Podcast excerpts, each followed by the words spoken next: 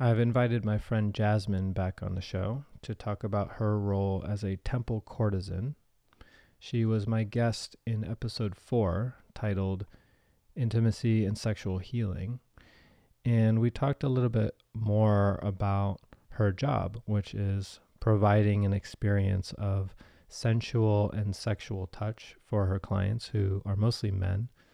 and I wanted to hear more from her about her perspective on men and relationships, being that she's in a unique position to hear the inside story from a lot of men. And she's worked, she's done over a thousand sessions. And I just wanted to hear more of her perspective on relationships.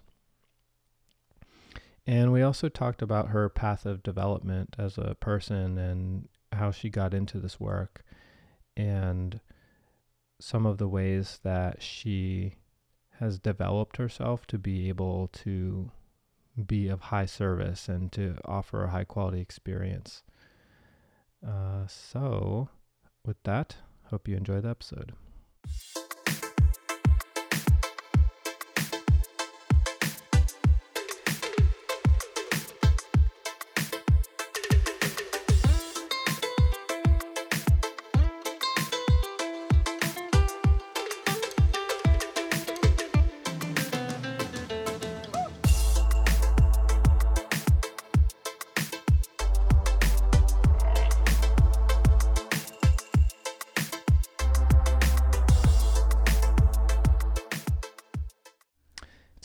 Pleasure to have you back on the show, Jasmyn. Thanks for coming in.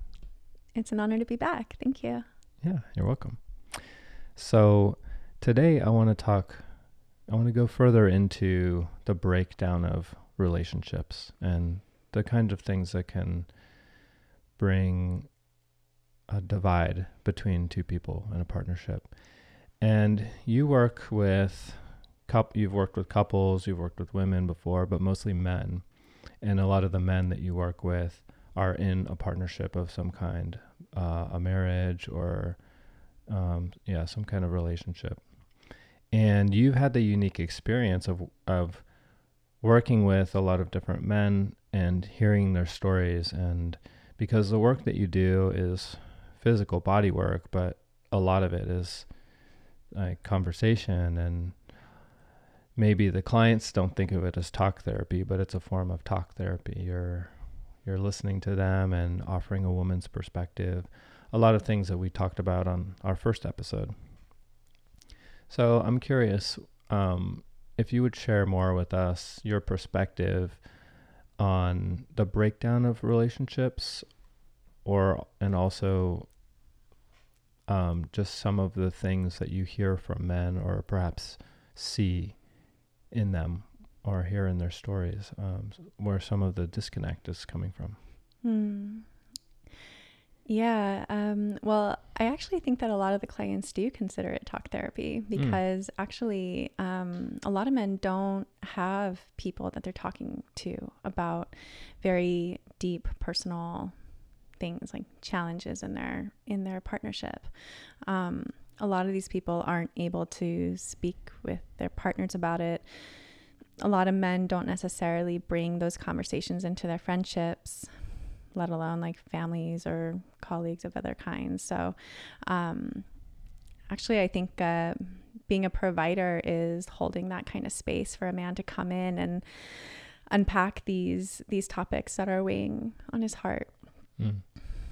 Yeah. Um, so so that feels like quite an honor to hold that space for men mm-hmm. um, uh, to be the the confidant as well as the courtesan mm. and um, uh, and and and yeah to offer that that um, feminine perspective and to hold them in a space of uh, care uh, uh, that's free of judgment from whatever they're going through um, as far as the challenge is of what's creating disconnect, I would say in connection to talk therapy, it's the lack of that happening in their partnerships. Um, typically, it's happening on both sides. Both, you know, both partners are have their have their have their part in that play. And um, it seems to be kind the kind of thing where it's like once that disconnect happens, it'll just slowly and slowly over time build a wall that eventually becomes so thick that the two partners don't know how to reach each other through it. They don't know how to get around the wall, up and over the wall. Um, they don't know how to break it down. And um, meanwhile, people are enmeshing their lives very deeply with home and finances and children. Um, so things get to a point where it's, you know, this wall is being built over time, but meanwhile, their lives are becoming even more deeply woven. Mm-hmm. So it, it, it presents a struggle that a lot of people are facing out there of like, well, how to break down that wall, how to how to like overcome that barrier while not disturbing the all the levels of life that they're connected on mm-hmm. through the partnership. Mm-hmm. Yeah.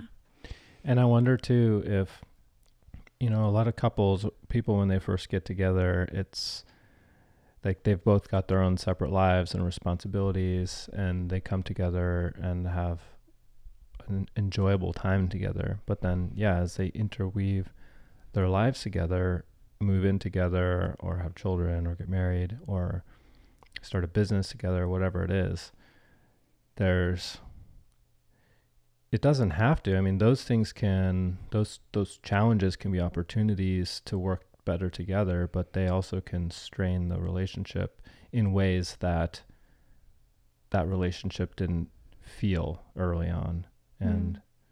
I wonder if that's like a basis of that that wall too, you know, not just not just um the sort of communications that don't happen over time, but also that increase of responsibility and the stress of yeah starting a family or or whatever. Mhm. Mhm. Yeah. I would guess that even in the realms of sexuality, you know, like a very personal realm that the couple is experiencing together. There's I think oftentimes a lack of communication support on that topic, which is really the most deeply personal topic, one of definitely that people can be sharing with another person. Mm-hmm. And um, I think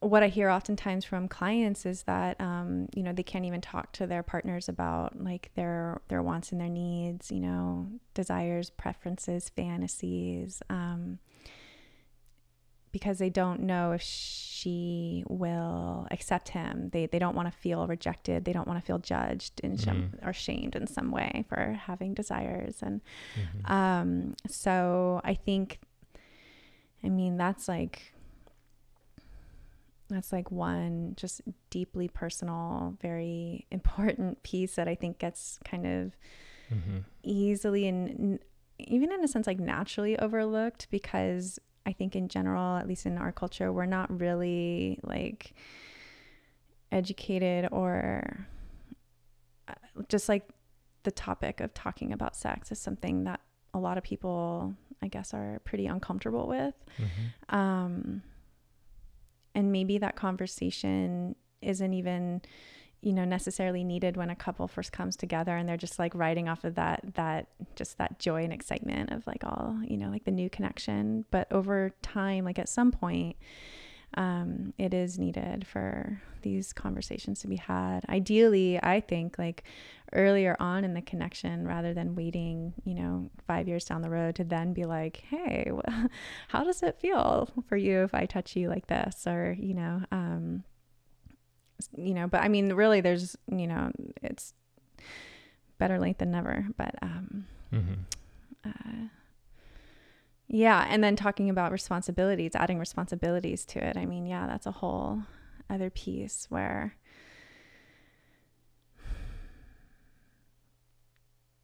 Yeah, I think if people were able to talk about their sex um, more comfortably, I think it would actually feed these other levels of responsibility that they would share. Because, Mhm. like, there's like a deep sense of uh, vulnerability and intimacy that comes in those conversations around sex that, like, if people can go there together and, you know, uh, be really open um, and even maybe just yeah like revealing and maybe a little like exploratory with themselves on that level like i think it would strengthen you know starting a family or, or yeah some couples that start businesses together or just managing you know if they're gonna share a home together and um, Mhm. i think there's like a level of tr- trust that like if people because like in in topics around sex it's like we're revealing very deep personal parts of ourselves is really what's happening Mhm. um, it's not necessarily about like the physical whatever like the physical expression of the conversation Sure. taking place it's like really like us revealing these deeper places in ourselves and feeling like accepted and feeling like that's welcome by the person that we're sharing with and hmm And I think that I can see how the threat of judgment from your partner feels real or is real because I think we we're a strange culture where on the surface level we seem very sexual and almost over sexualized um, with just how sexuality is portrayed in our media and advertisements and we're practically bombarded with it. Um, mass availability of porn things like that. And um, but then yeah i think on that deeper more intimate level there's a lot of secrecy that people keep from each other about their deeper sexual desires beyond just the vanilla that is sort of commonly acceptable um, fantasies and desires. And i think that there's a lot of sexual taboo in our culture of like the the threat of just like oh you like that you're weird you know or i could see how some people would be hesitant like want to broach that barrier but feel afraid to do it or like who's who's going to do it first and then Hmm. just kind of staying staying safe behind it or yeah seeking out experiences from providers like yourself i mean i know like what you do is more of like a temple courtesan type experience but there's all kinds of providers who you know do like fetish work or all kinds of stuff. You know there's like dominatrixes and or dominatrices whatever. And where people seek that out beyond their relationship. But there's such an opportunity if there is an openness in that partnership to explore those things together and it can be really exciting to to explore deeper layers of sexuality together uh, or at least that's one of my favorite things to do Well, I think that's the ideal for a lot of people is to get to experience these things with their partners. Um, yeah, and and I think it's actually really healthy if for some reason it's not able to be experienced with the partnership. I think it's totally healthy actually for the relationship uh, and for people to seek out providers to have experiences with because it's actually a really safe clean and clear way for people to get these personal desires and needs met, whether it's in the context of a relationship or outside of that relationship. But actually, seeing a provider is a really safe way to explore. Um, to, to support the relationship. Mhm. Um, a lot of, a lot of people, their idea of any type of um, sex work is would be actually threatening to a relationship. But sure in from what I've seen, uh, this industry actually keeps a lot of marriages together. You know, it, it helps people, mainly men, get their personal needs met for uh, care and affection, attention, touch, um, pleasure, uh, Mhm. met while they're in a marriage or a relationship that for some reason or another is lacking in these ways and you know they're they're in their own journey with figuring it out and in the meantime getting their needs met um, while they're figuring it out and and and a lot of times i think providers end up being able to really help support Mm-hmm. men in their journey in figuring it out, giving him some tools on how to communicate with her or different steps to take. And, you know, um, like I said, being that confidant for him to come in and unpack these layers and, and look at them with um, someone who's skilled and has a lot of experience in just sharing this kind of space with people, mainly men. Mm-hmm. Mhm. Mm-hmm. I yeah, I could see how. Well, there's there's different ways that, uh, like, for the woman, for example, in the partnership could look at it. I know you've told me that some wives have sent their husbands to you. That some of your clients, like, they didn't seek you out, like their wife sought you out. which is always I love that. I just I always am like, you know, when I when I hear that from a client, which it's rare, but it does happen and it just makes me very happy. Um That sounds like a good partnership, and or because I, I can also see probably more the greater likelihood on the other side, like if a wife found out her husband was going to provide her, that you know could certainly be considered a version of cheating in a way, mm, mhm, or that could be mhm, received poorly. Certainly, mhm, I can imagine. mhm, mhm. But yeah, all the better if. So in that circumstance, although rare, I mean, what what is her reasoning for? Or she does she she's really grasping kind of what you're talking about that the just sending sending her man to have an experience um, where that experience is is contained and it, there's sort of that you're coming in for that he's coming in for that session and then leaving afterward it's not going to carry on Exactly. It's Mhm. it's a really safe, clean, clear way for a person to have another experience and if that person's in a relationship for that experience to not threaten the relationship because there's not any contact afterwards and there's not even a thought of anything remotely personal, you know, am I going to see him again? Is he going to call me? Is he going to text me? Like these are not it, everybody knows why they're coming together and it's a, this very it's, it has a, it has a start and an end and um and so i think women who would send their partners in for a session like this i think that shows a lot of deep trust that she has in her man and i think that shows a desire for her to give to him in a way that I think is really um, important for him. I think for everybody at some point along a long term relationship, I think is healthy for people to have experiences with other people, whether I mean, it doesn't even necessarily have to be sexual. It could just be experiencing some kind of pleasurable intimacy with another person. That could just be like going out for tea, it could be sharing a meal, it could be cuddling.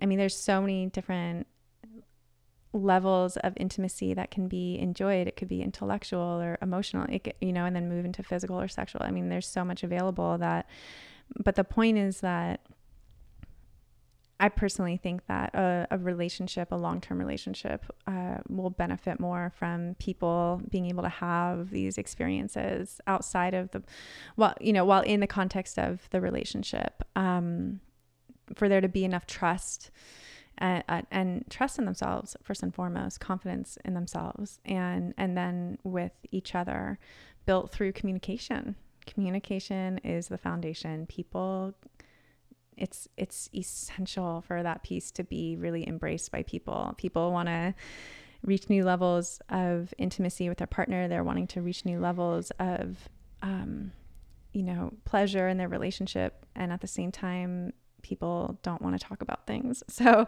it's Yeah. one of those situations where you just can't have one without the other. People need to really get comfortable with being vulnerable and exposing themselves. hmm I agree. I and I think it's I think that's really challenging for a lot of people, but I agree. I think that yeah, well, for, first and foremost, I think p- it's difficult for people to deepen with another person if they haven't deepened with themselves. And I think a lot of my my theory or my thought on the origin of feeling threatened by another person, like a provider or or just like the thought of your partner going and having another intimate experience with somebody or a sexual experience with someone, even if it's that, that kind of provider type situation. Um, that's really threatening for a lot of people. And my thought is the core of that is that they don't feel secure in themselves, that they don't feel confident that they are, you know, good enough. Like if if I let my partner go have, you know, experiences with all these other people, then maybe they'll find somebody that they like more than me, you know, and that's my thought.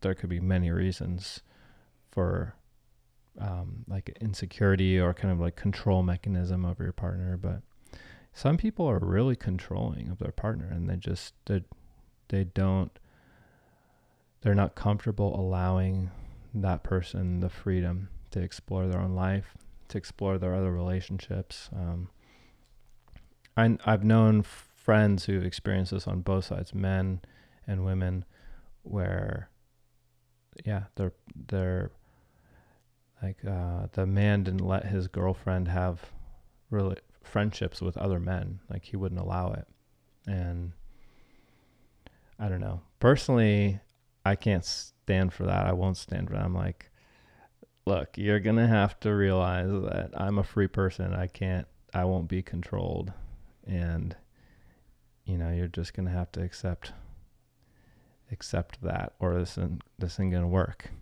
But I think, yeah, a lot. I see a lot of couples end up in these sort of weird co-agreed upon control structures. Um, where it feels very tight and restrictive. Um, I I've spent a lot of time exploring open relationship, and part of my curiosity in doing so was like people would tell me I like to be single because I don't like other p- people telling me what to do. And I was like, oh, okay, that's interesting because the implication there is that you can't be in a relationship without someone telling you what to do. Like, what if you had a partnership where, okay, I'm not going to tell you what to do. You don't tell me what to do. Like, we both have our own freedom to explore our own lives. And I want that for myself, but I realize that in claiming that for myself, I have to grant that for you as well.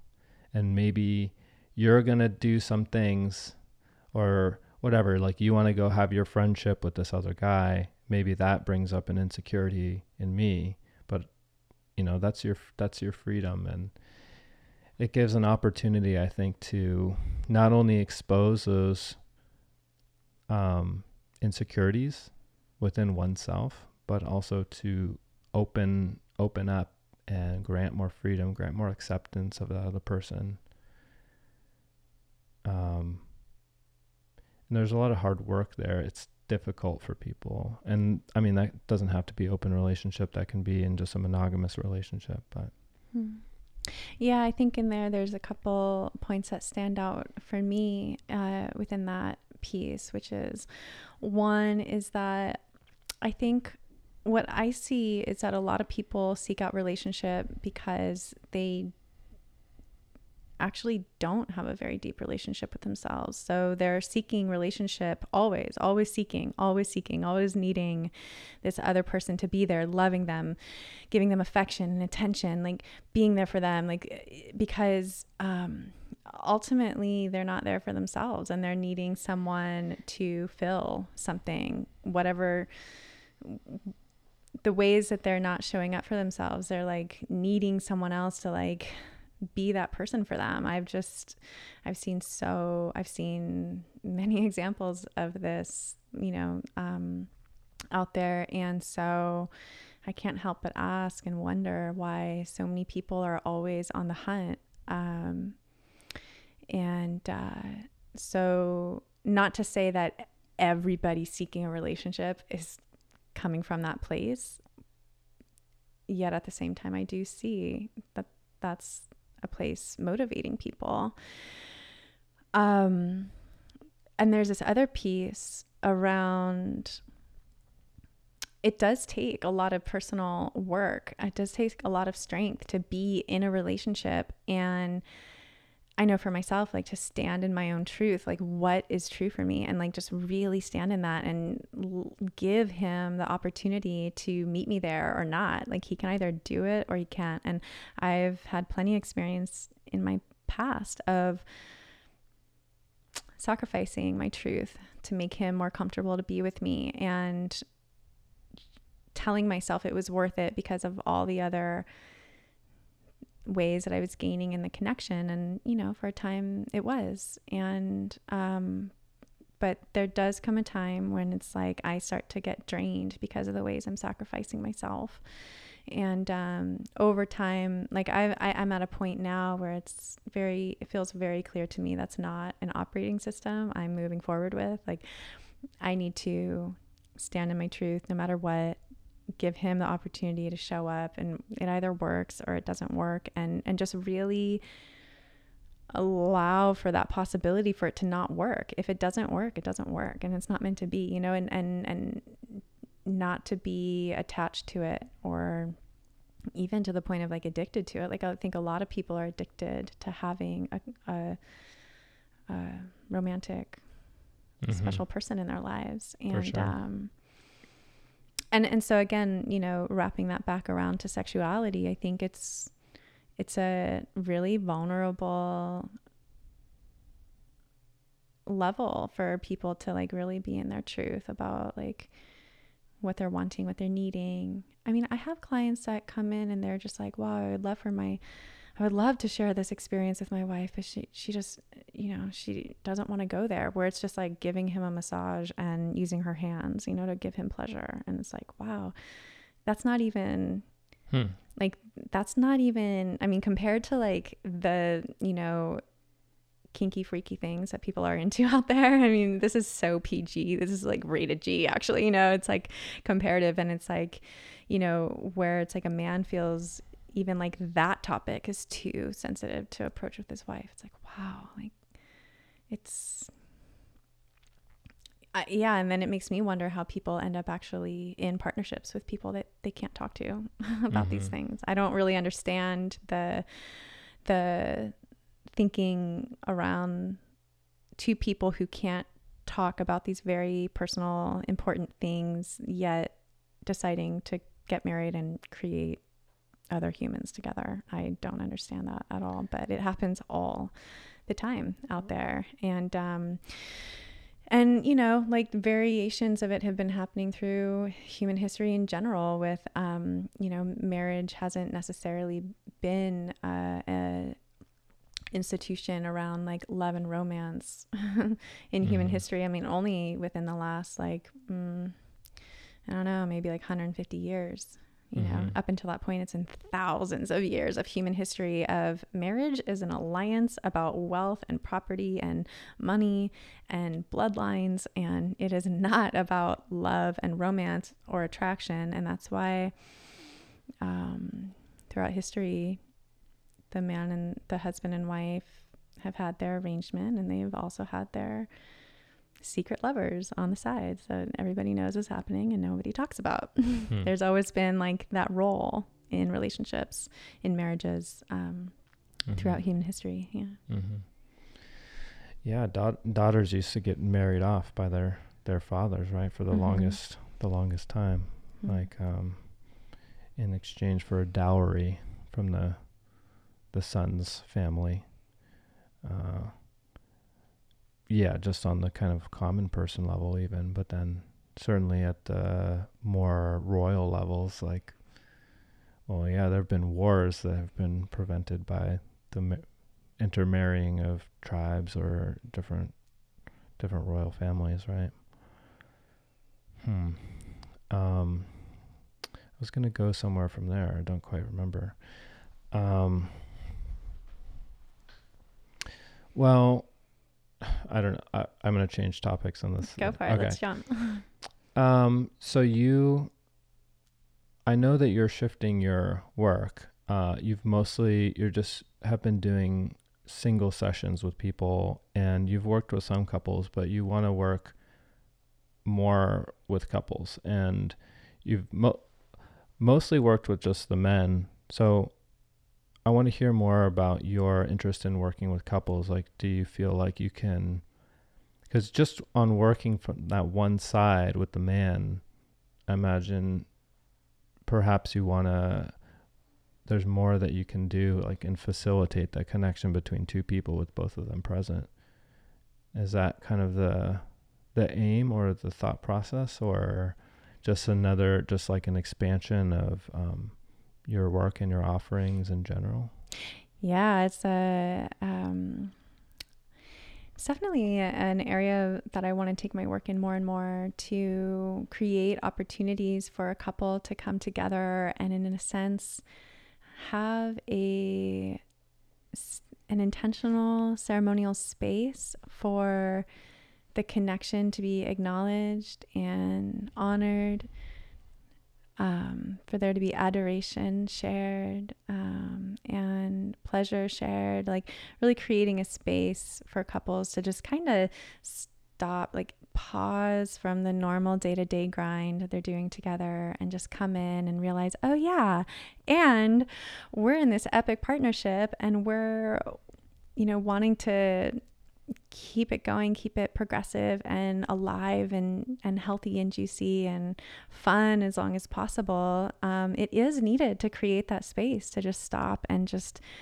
acknowledge and honor and enjoy and celebrate the fact that there's a beautiful connection happening here. Because it's so easy like the day-to-day grind can just take a, a lot out of people. And before we know it days weeks months years go by before people stop and they're like whoa when's the last time we had a celebratory experience together. And um, I think these experiences are essential for partnerships, um, especially long term. And uh, so I love the idea of creating the space for people, creating an, an intentional, beautiful space where a couple gets to come in and both people feel really supported. They get to, you know, have um, uh, someone to share like where they're at within their journey together, like what they're needing, what they're wanting, areas they, they need some support in, and just um, be open to going on a journey together with me as their guide. Um, and uh, so, yeah, it's exciting actually. I, I have um, part of this offering involves um, a new partner of mine to come in and, and share this work with me. So I feel like um, there's a really beautiful experience that we're going to be creating for couples to come in and and have the space held by both uh, he and I, a, a, man and a woman that are skilled in holding space and um, skilled in you know creating like a comfortable, safe space for people to be open and vulnerable and and uh, and and uh, get to enjoy a, a space of beauty and and honoring and and and pleasure that's meaningful and fulfilling and getting to help uh, getting to help couples celebrate their connection or perhaps helping couples to reignite their connection um, maybe even heal something between their connection you know like help them break down the walls that have been built over time. I mean i think there's kind of a variety of experiences um, that I'm excited to to create and and share with couples both on my own but also with with my new partner Marcus. Hmm. Yeah.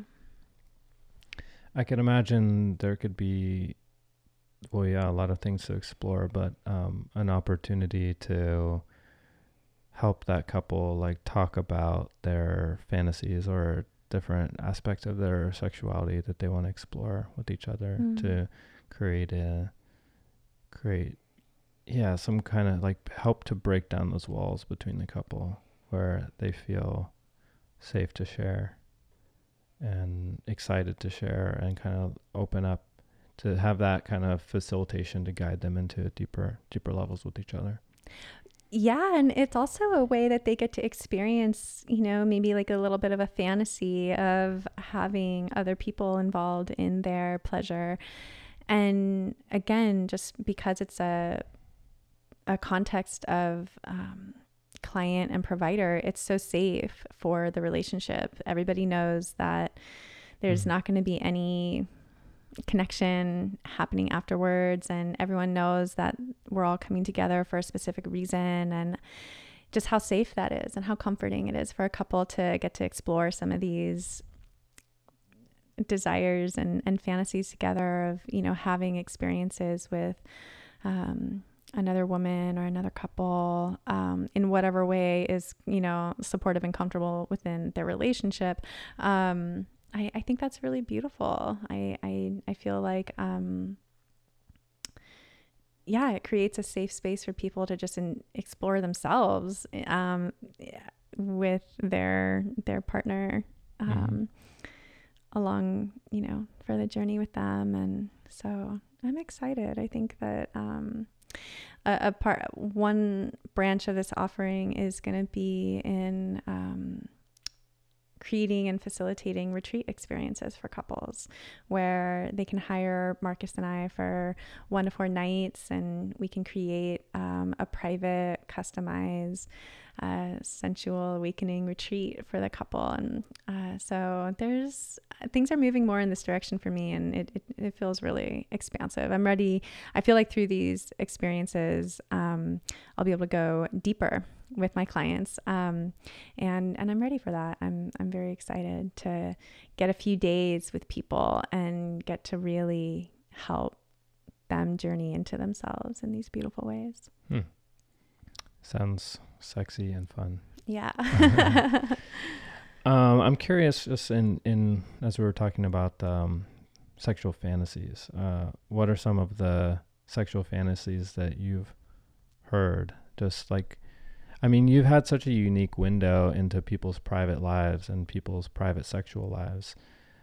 Uh, I'd love to hear about, y- you know, maybe um, some specific examples, but in particular, if you could, if there are some things that maybe most of us haven't aren't aware of, but things that are very common. I don't know, maybe um, ta- more taboo things, aspects of sexuality that you come across often that, you know, maybe are much more common to men or to all of us than we than most people commonly realize. Do you have any kind of standout examples of that or things that come to mind?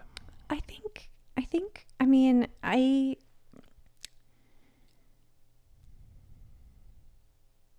as far as that topic goes, I mean, gosh, there's so much that people can get into. Mm-hmm. um, I think in general, what I've seen on that topic across the board is a desire to have an experience with more than one person at a time. Mm-hmm. And I think that a lot of people that I've seen would love to share that experience with their partner. Um, to have like their partner and then one other. Mm-hmm. Um, I think that in general, if if somebody's not in a partnership, that's still a really um, desirable fantasy to mm-hmm. um, have like two people, two other people, or you know, just like a small group experience. Um, I haven't come across necessarily like really wild um, confessions of, of fantasies but you know like i said that's it's such a colorful topic i mean i've never i've actually never really asked a lot of my clients um, so that that, mm-hmm. that could be a good question just to bring into sessions just to mm-hmm. just to I, I, like a lot of times through my, through my sessions I am pretty nosy I ask a lot of questions mm-hmm. and um, uh, part of it is just to provoke thoughts and personal exploration in these various directions for people. Um, mm-hmm. uh, so that that would be a good one just for a person to tap into that if mm-hmm. they haven't already. Mm-hmm. And yeah, I'm just realizing at at this point, like in the, I'm realizing that um, maybe we should rehash a little bit of like what it, what exactly it is that you do in case people haven't Mhm. heard our first episode um, that because there there's a wide range of services that people can get from providers and you have a very specific offering of things that you do and things that you don't do so would you mind just sort of giving giving an overview again of what it is that you offer Yeah, sure. Yeah, like you said, there's definitely a wide range of offerings happening out there. Um, so I guess uh, specifically what my offering is known as in the industry is a tantra sensual massage, and um, so my sessions will start with a quick meet and greet with the client. I ask everybody that comes in, um, I ask everybody the same question, which is uh, So, what brings you here today? What are you feeling like you're wanting or needing? What has you reaching out for this work? And um, that gives me a sense of of what's motivating them to come in and it also gives them a chance to just reflect on like wow why am i here you know and um and then they take a shower and they leave all of their belongings in the bathroom. They come out, we meet on the table, we're both nude. Um, I have an opening that I do with all of them. I, um, uh,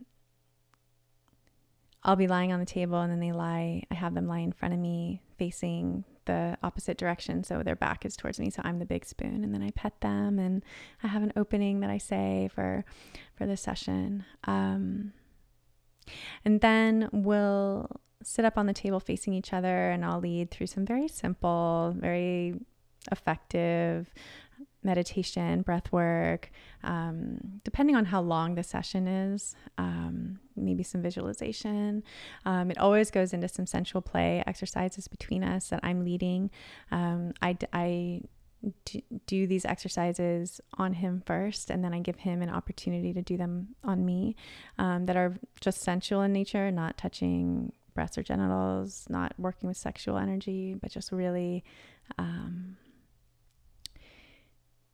Like I said, they're sensual play exercises. So just like giving them a chance to play. So using flowers and and uh, oils and feathers and silks and um, different things to pet the body with or adorn the body with.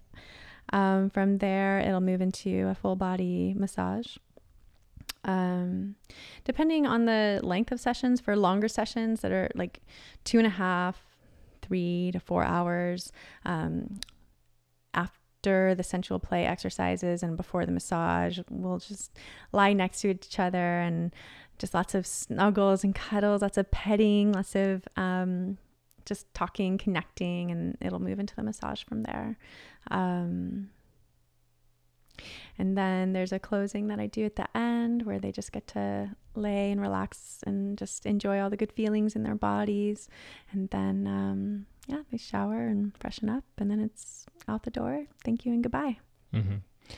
And so, yeah, I wanted to give you an opportunity to explain that because, um, like, what you actually offer is is more of like a PG offering, right? Like, it does involve sexual touch uh, and like a genital massage, right? Mhm, but mhm. um, you like you don't have sex with them, and you don't um, like your hands only, right? Mhm. So, and yeah, there's certain, uh, obviously there's um pr- probably a provider who will satisfy any. There's like all kinds of people who do kinky fetish stuff and and all that. So, um, what like w- what was your decision process of deciding what it is that you wanted to offer and what you didn't want to offer. Mm. Um, and yeah, I mean, uh, and you get plenty of work. Like there are people that you're very w- well sought after, um, even though men could go to somebody else that you know will give them a more of a sexual experience. So, I guess a two part question. Mm, You know, um, how did you determine where your line is for how far you wanted to go? And also, are you surprised at all that, you know, how, how popular that your style of offering is? I mean, uh, from the sound of it, people are having like a very full experience with you, even though it's not as sexual as, you know, it could be with another person another provider. Mm-hmm. Yeah. So what I just previously described is just the, you know, bare bone structure of the session, but really the like the meat, the juice of the session is the quality of connection that clients get to experience from me. Um, I connect to people very easily, very deeply. I I really genuinely care about people. I'm curious and interested. So, like I said, I ask a lot of questions. I I create a safe, fun, uh, intimate uh, space where being vulnerable feels good. It's a little edgy, but it's comfortable. Like they, I create a space where I'm in control they clearly know that and can like relax into it. They can uh, surrender into it and and just let me guide the whole experience. And um, they they get to experience a high quality of connection from a high caliber of a woman, which I am because I've been developing myself for years. It's been and will always be my number one. Uh, priority in my own personal life is my my personal development and clients are clearly aware that there's a higher quality of connection that they get from me um, rather than other providers for instance i charge $300 an hour for my session. And I know full service providers that charge $300 an hour to give full service. And I'm hands only. And so, you know, yeah, clients could pay the same amount of money and go have a woman have sex with them and put her mouth on him. And, um, but clients that come to me choose to come to me because of the quality of connection the quality of a woman that I am, the quality of the experience that I provide, I create like I pull out all the stops. I I take a shower, I do my hair, my makeup, I get all dolled up. I create a beautiful space, flowers and incense and candles and oils and just beauty as much as possible. I just create a beautiful retreat space for clients to come in and just, in a sense, just take a vacation from their lives for a couple hours, be well taken care of. Um, I will give them treats and drinks and, you know, just give them such a high quality experience um, supported by a lot of different pieces. Um, and, and it's just kind of rare in the industry for women to, um, put so much effort into creating a nice experience for her clients and I mean, yeah, there's there's a lot of variations of work being offered out there and um, I think clients that come to me, it's not just about the sexual part. That's obviously a piece of it, but um, yeah, it's really about connection and quality, and I'm really good at providing that. Do you consider yourself a sex worker? I do. Mm-hmm. Mm-hmm. Yeah. Uh, well, I've known you for many years now, um, and it's only within I think less than a year that I've known that you do this work. And when you first shared it with me, um, I was excited because, well, I've been aware of this sort of um, more it's, well it's not really tantra right like um, as halo called it in our my tantra episode with her is sort of like i think she called it like tantra nouveau but that's sort of there's sort of uh, a western idea of what tantra is but basically it's you know um, an aspect of the sex work industry that is more catered towards intimacy and connection and, and involve in spirituality. Yeah. and in, it involves sexuality as well. But I was first really excited to talk to you just in knowing you and knowing the caliber of person that you are and that you're offering this work because well i was when i first learned about this sort of tantra nouveau whatever um, i was curious about it and this is many years ago and i was i was thinking of it as this like sacred courtesan role of this woman who is highly developed and she has high skilled offerings um, and she knows how to guide deeper into intimacy. And I was interested in experiencing that, but I didn't really, I didn't seek it out necessarily in terms of like wanting to, but I was curious about it. And I was also curious about providing it as well. And um, I had always just kind of provided a similar experience in my own partnerships, but um, not like professionally or anything. But anyhow, I, I had an experience with a woman who says, I think she called herself a dakini. And um, I've told you the story privately, but I'll just tell it again on the podcast. I was, and I, I, I told her, I was like, wow, that's so cool that you do this because I had heard about it. And finally, I met a dakini. I was super stoked. I was excited. And I was asking her all these questions about what she does and I told her that I was curious about facilitating a similar thing for women and just so anyway anyhow long story short we um she said she offered to do a trade. She's like well if you want like i can give you a session and you can give me a session. And i was like wow that's pretty edgy for me at that time but that sounds exciting. And I actually ended up being really disappointed in my experience because I found that like I was expecting this this intimate experience or or an experience of connection and what I got was like an experience of overt sexuality and that she was sort of offering me the experience that maybe she thought men wanted and um yeah, she disrobed and she was like, well, first she gave me a massage, right? But then she was like rubbing her body all over me in a way that might have been sexy, except she wasn't really, she wasn't really like present with me. Like she, there was no eye contact, there was no connection.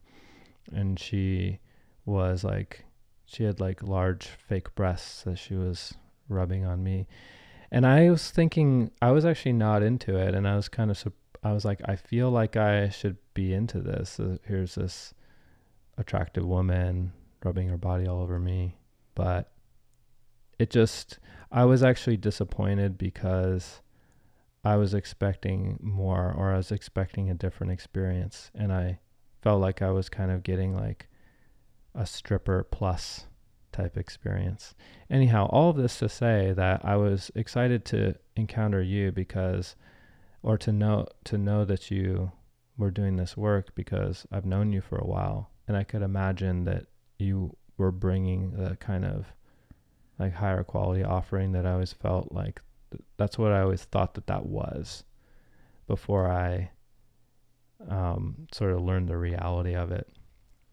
And yeah, there's a lot of, and we've talked about this privately too. There's a lot of women that offer this work that you said that some, some of them have never even given a massage before, and they're doing like 300 an hour, $300 an hour tantric massage, but basically have no idea what they're doing.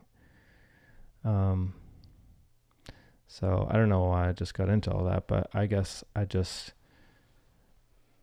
I felt I originally felt grateful that there are women like you that are doing this, and um, I think there is a really important role when done right, and when a woman in that role is actually there to be of service to the client and not just for the money, because it pays well, and so yeah, I mean, I there tantra massage is used by a lot of women um, as a buzzword to get clients in the door.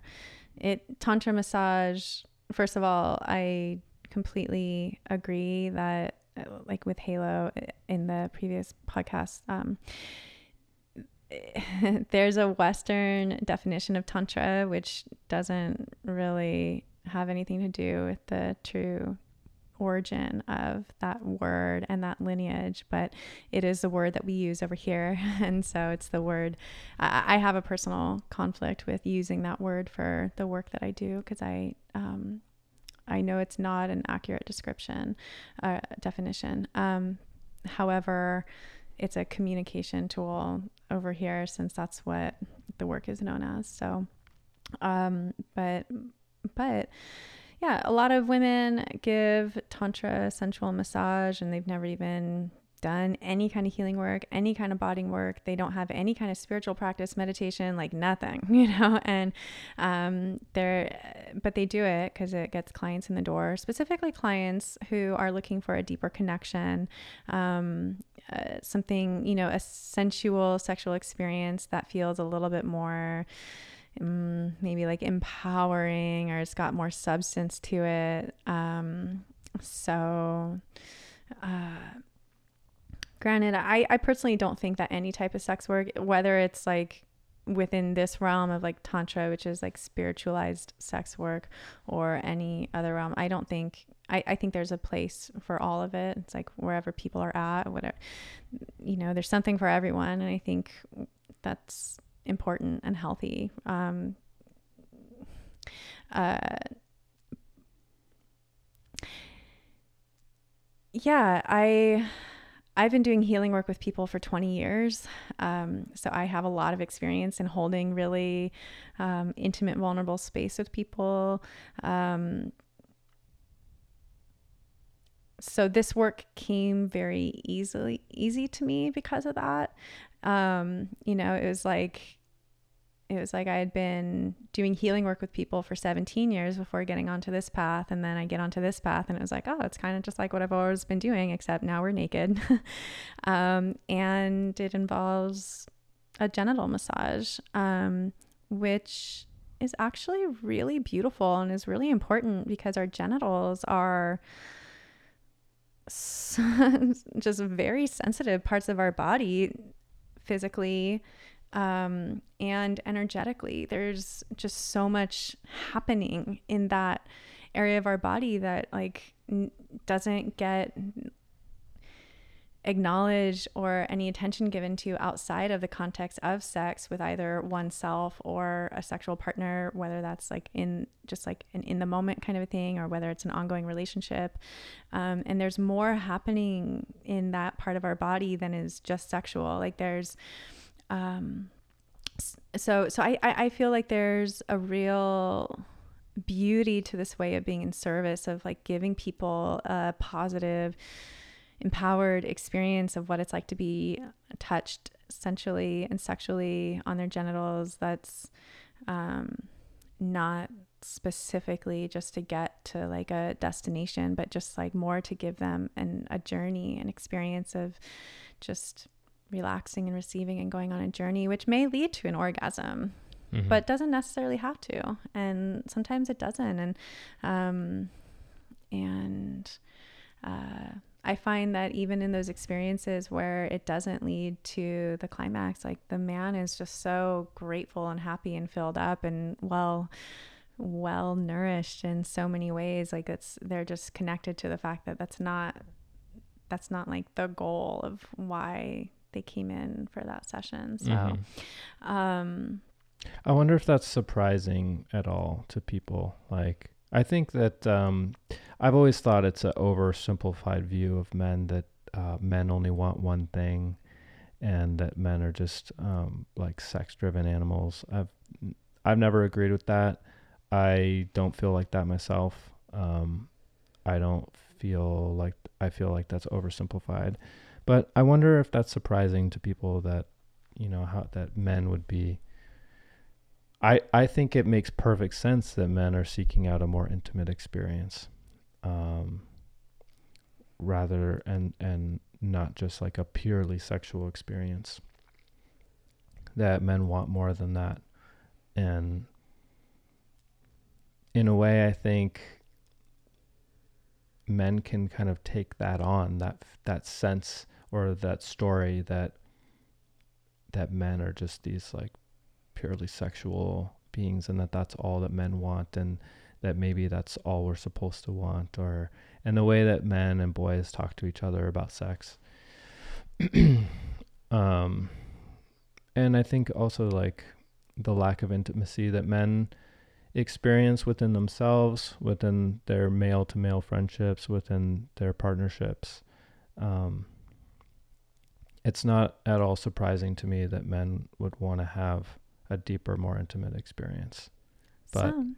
Some some do. sure. yeah i mean there's definitely plenty that still seek out just the i'll just say like you know the more like i guess More base. raw edgy you know experience. Like you know again it's just there's something for everyone. So if and, and i think it's every every every offering in its own way is important because there's a journey that that person is on. So if if a man is is really just in that place of wanting just like this primal raw experience he can go get it. And you know that's where he's at on his journey and maybe he'll never go forward from that place but maybe he will. And um oh i wanted to if i can uh, address the other question you asked around how did i decide what my Oh. offering was going to be Yeah. and how did i decide where i was going to draw a line so um, this work found me. I did not seek this work out. I did not see my path going in this direction to where I'd be doing it. In fact, when it found me, I was like, oh, hell no, I am not doing that. Like, no, no, no. Never saw myself um, even considering it. However, um, it just very clearly was uh, the direction that my path was pointing me in, and I I live my life by following that guidance, and it takes me into unexpected twists and turns, but it's always right. So I I jumped in. I had my first session, and um, I just real I knew right away as that first and foremost these experiences need to be empowering for me. Hmm number one. And and if it is that for me then it will be that for him too. And so i knew that having clear boundaries was going to be extremely important um, and it has been. It's been a very very important uh, in a sense line for me to support. Um, and and and how to do it in a way that is clear and firm yet loving and sweet and playful all at the same time you know? And i've been surprised at how well men have responded to my boundaries. Men have been extremely respectful and honoring appreciative even appreciative of the fact that they're asking for something they want something and they've just been told no. You know here they are with this naked woman standing at their side rubbing their bodies and like but i want you know and well can i just and um you know and being what do- what do they want? Oh they want to touch my breasts they want to they want to touch my genitals they want to um they maybe they want um to kiss me you know they they want to they want to um give me pleasure like i'm giving them pleasure and all very natural for anybody in their position to want basically Mhm. um, and um, and men even it's it's been a really beautiful topic to see the response from men too just to see how actually by me staying really clear and firm in my boundaries it actually turned them on even more like Mm. i learned that men love wanting something and not having it they Mhm. love it they love it and um they it, they don't necessarily outwardly want that but on some level like it just really turns them on to be told to like want something and be told no and I think all people like that. I think women like that too. But yeah, it's, you're encountering that more in your yeah your yeah work. and it, it's been very positive and it's been um you know it's actually uh just been really affirming. I mean, gosh, this work has been so affirming to me in ways as far as like m- men and their honoring and respect for women. I mean, I've had I've I've had like in range of like a thousand sessions at this point, and the fact that I've been able to have all these experiences with strange men, and man, it's just been so beautiful and positive and sweet and nourishing and inspiring and empowering and um, wow, it's just like really changed my outlook on on men in the world. You know, uh, that I can share myself in this way. I can have these boundaries. I can be firm and clear and loving and sweet and playful all at the same time and and and just create a space for them to explore themselves and enjoy themselves. And part of that exploration is is desiring and asking for what they want and it's being told no. And and them just you know being okay with that and, and honoring and respecting that and even thinking that's sexy you know and um, mm. yeah it's really really connected me into the the beauty of the hearts of men and um, how um, how safe this world actually really is you know the fact that i can have all these experiences i mean like I think coming into this work, actually, my main concern was safety. Mm-hmm. Was well, can I have all these experiences? Like, you know, is someone going to try to hurt me? Is someone going to try to like take something from me that I don't want to give? Yeah. Um, you know, but that's not been my experience mm. at all. So it's been really beautiful. But yeah. Um, as far as like other boundaries, I just knew personally that it wasn't, it's hands only is a boundary that feels appropriate for me. I just know for myself, um, you know, like putting my mouth on a client or having them touch me or, or, or intercourse. Like I just, I just know that that's not a path of sacred sexual service that I feel called to share. I there's nothing wrong. I don't see anything wrong with it. I I think that any way if a woman feels that calling to use her body as a vessel of um, pleasure and connection for somebody in whatever way she feels called to do it. And if she's going to do it in a good way, I'd say, you know, that's great. And I'd completely respect it and support it. I just know for myself, that's not my, that's just not my calling. Mm-hmm. Mm-hmm. Hmm.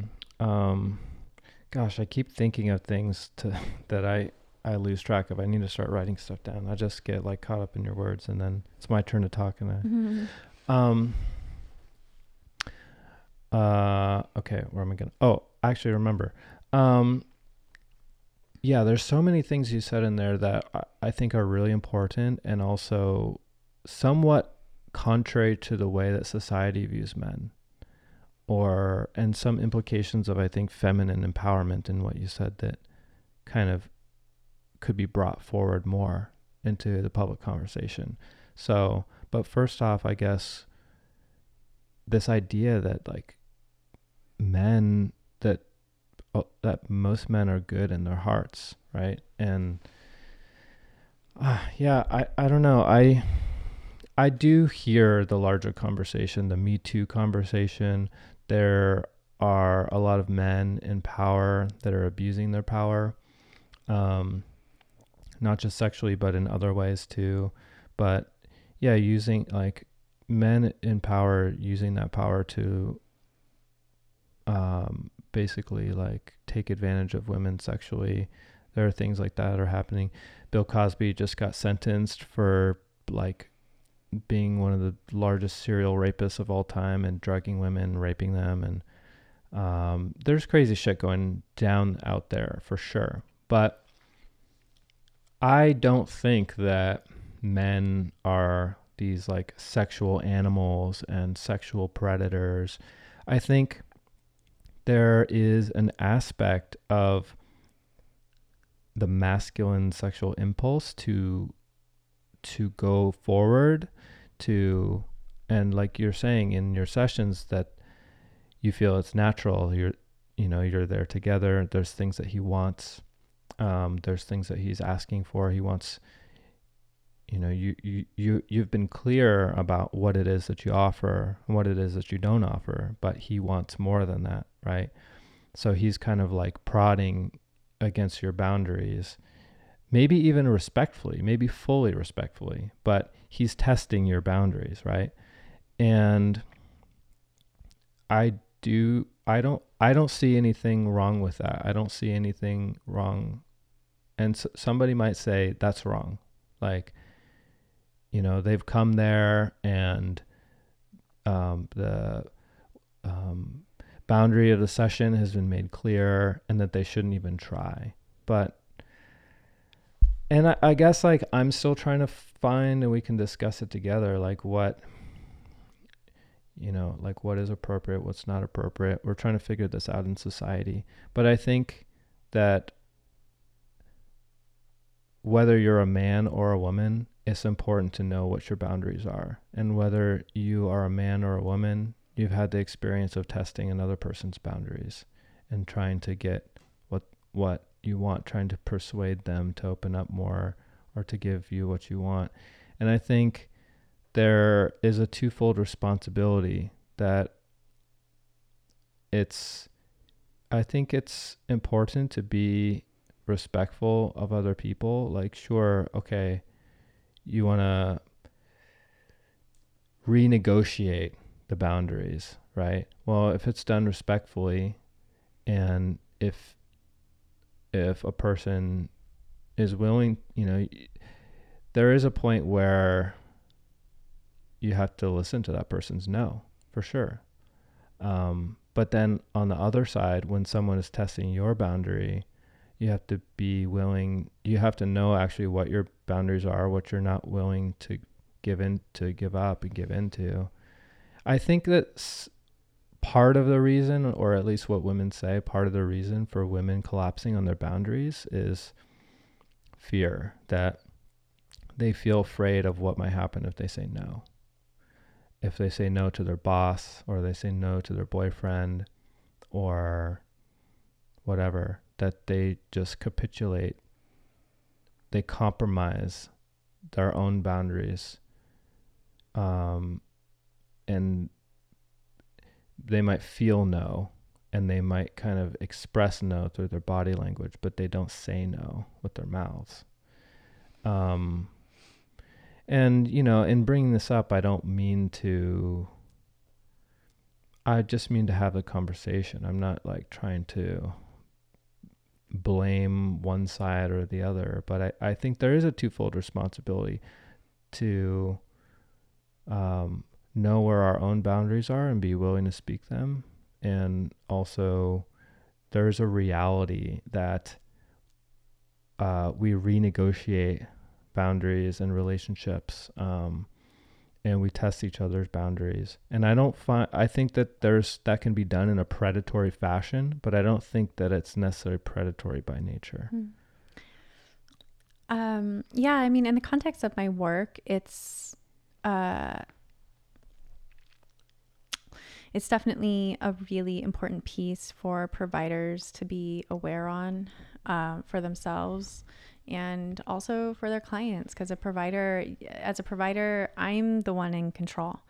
Um, i'm setting the tone so that he can follow suit and and he ultimately wants that. He wants to do what i want him to do. He wants to make me happy. He even though we're not in a relationship um, he doesn't know me personally. We're not we're going to have a personal connection outside of that context even though he still wants to make me happy. That makes him happy. And it he wants it's most sexy for him if I'm comfortable, if I'm clear, if I feel in control. He knows that, and then he gets to relax even more. And so, um, it's it's a really beautiful dynamic, actually, and, and I yeah, it, it does um, go against I think what um, society tends to you know picture men as being like just like these aggressors that like you can't really trust them and you don't know what they're going to do. And like you know maybe it's even a threatening situation if a woman is you know finds herself in a situation where he's approaching her and she doesn't want it. And you know how does she you know confront that? And you know um i think most women's uh, approach in those situations is just to be like as big of a bitch as she can in that moment to like scare him away and make him never want to even dream of talking to her again you know? Um, i don't know. I, I i actually see our role as women as being a really powerful one for men to guide them to what we want how we want to be treated um, what that looks like. But we have to give that for ourselves first and foremost. Like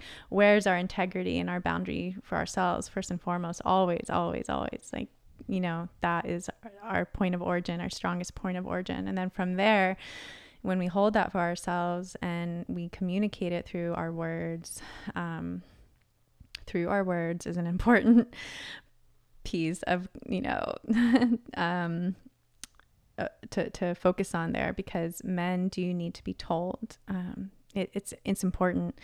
Clarity in communication is important, and um, communication specifically in in in in words and language. Uh, so um, boundaries also like the topic of boundaries as far as my work goes um, my sessions i'm not bringing my sexual energy into my sessions like my clients don't experience the sexual side of me um, which I think is a place where providers also get a little confused. I, I even know some friends of mine that they get confused of like, well, am I supposed to be like turning on my sexual energy in these sessions? And like that doesn't feel authentic, or sometimes, or they get confused at like how to do that. And mm. um, for me personally, it's there, that's another piece on the boundary topic is I'm really clear that I'm not there like these clients are not turning me on. the, yeah. These sessions are not, this is not for me to get turned on and have a sexual experience. I'm being a provider for them to have an experience. And I, I'm very sensual. And yeah, I'm working with my sexual energy in ways, but I'm not turned on. It's not like from it's not it's not a it's not an exchange it's not like an interaction i'm giving they're receiving and um so that's that's another another piece on the boundary topic mm. that's really important because um, I think people kind of just imagine what these sessions must be like, and they're like, "Oh, she's getting it on with all these clients." And while that's true for some types of providers, even even in the tantra realm, you know, there's providers that have various boundaries and they'll go farther with different clients. And um, but I know for myself, what's true for me is. Uh, to stick within a certain capacity that feels that feels good that feels like where there's a lot of energy there like i personally couldn't imagine like going farther with um you know going farther with clients because that's just that's but that's my own personal boundary you know sure. like i said earlier it's like if a woman feels like that's what she's called to do and you mm-hmm. know then great it, in saying that you've just helped me realize why that first session I had wasn't sexy to me because I was like, why why doesn't this feel like why why I actually stopped that woman who I said was like rubbing her breasts on me and it was kind of like a stripper plus type experience. Um I was like, why don't I like this right now? I feel like my male brain should be into this, but I'm not. And it was because it wasn't authentic. And she was like she was sort of pretending to be turned on. She and she was like rubbing her body on me, and she was like moaning, and she was just like, mm, like, and it was just so transparently fake. It was like even worse than like porn actresses fake. Like I, I was just like grossed out, and I, and like I said, there was no eye contact. It wasn't like she wasn't being authentic, and I guess I never really like nailed down why I didn't enjoy that experience. Um, and like personally, I've always uh, there, like um, growing up and like watching Seinfeld and um, and just or different sitcoms how they talk about women faking orgasms and I've always thought that's like I've never understood that that women faking their own pleasure and i've always hoped i'm like i'm like i always want all of my personal partnerships and relationships and lovemaking experiences to be fully authentic like if she's not into it don't I don't want her to fake it. I would never want that. Um and even if it doesn't if it doesn't feel good or if it hurts, I want to know so I can stop doing that or so I can find a way that's more pleasurable and more enjoyable to her. And I think that honestly i don't i don't really know. I just have my own personal experience as a man. I, am not sure what other men experience or how different that is from the sort of societal picture of men but i've always thought that at least for me that my partner's pleasure is sexy.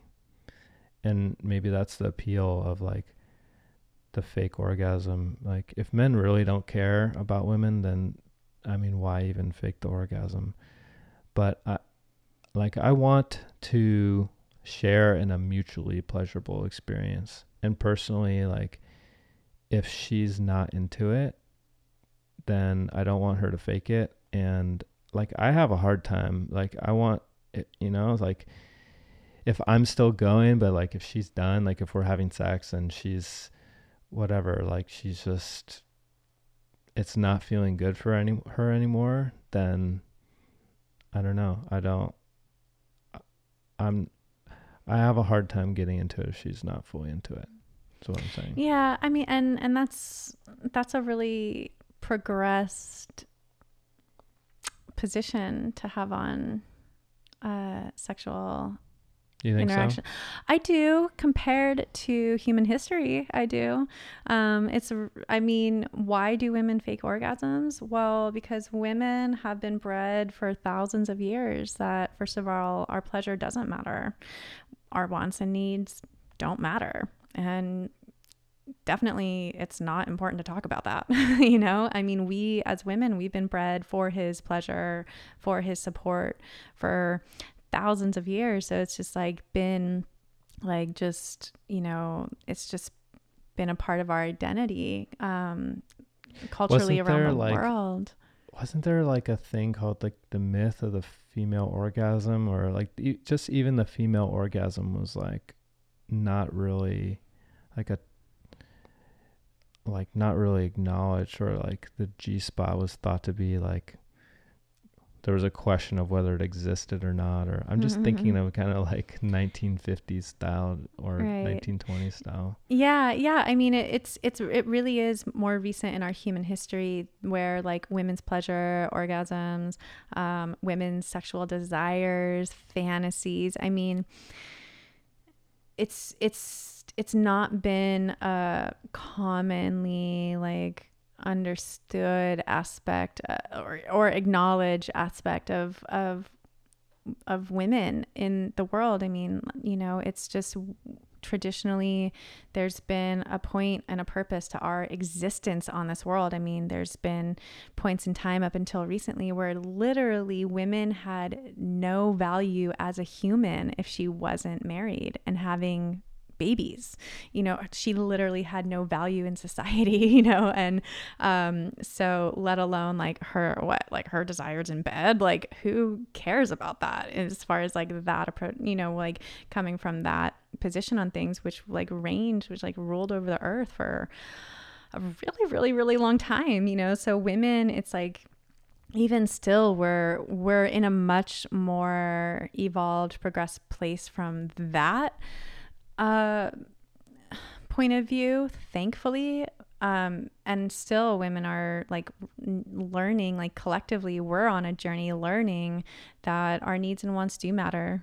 It is important that we talk about it, um, that it's okay that we have these wants and needs, um, and that it's okay for us to be in a position of, you know, guiding our man into actually how to fulfill our wants, our needs, and our needs in the bedroom. And and men are in a different position with it now too, where they're like, oh, I want to know.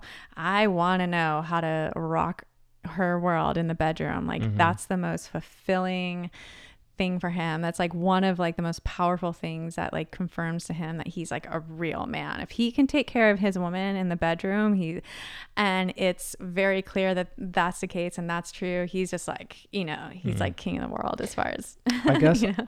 and that's I'm more familiar with that style of thinking both for myself but also of the guys that I know.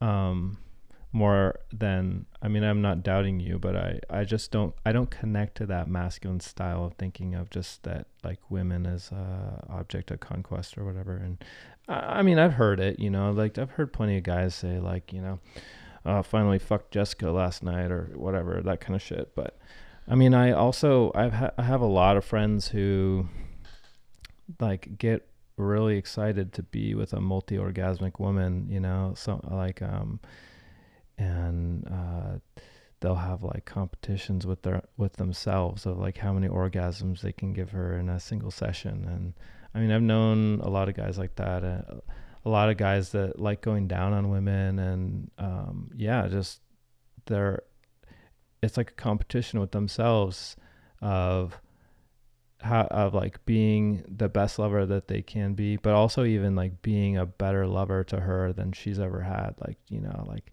taking that number one spot of just like the best sex she's ever had, you know. Which is great. I mean, that's again, it's a it's a more it, is a more evolved position. I mean, you, you know, maybe perhaps I wonder if um, your uh, connection to these like older paradigm um, perspectives would be different if you were a woman and perhaps if you you know like being a woman like we start getting sexual attention all the time when we're like 8 years old walking down the street you know? It's just like it starts for us really young and it's coming at us from you know men just in the general community. It's coming at us uh, from you know teachers or students or friends or maybe family or you know like it's just coming at us from a lot of different angles so um i don't know I, mm. I, yeah it's it's just a different kind of there certainly still is plenty of that kind of conquest sexual energy out there to be sure mm-hmm, mm-hmm.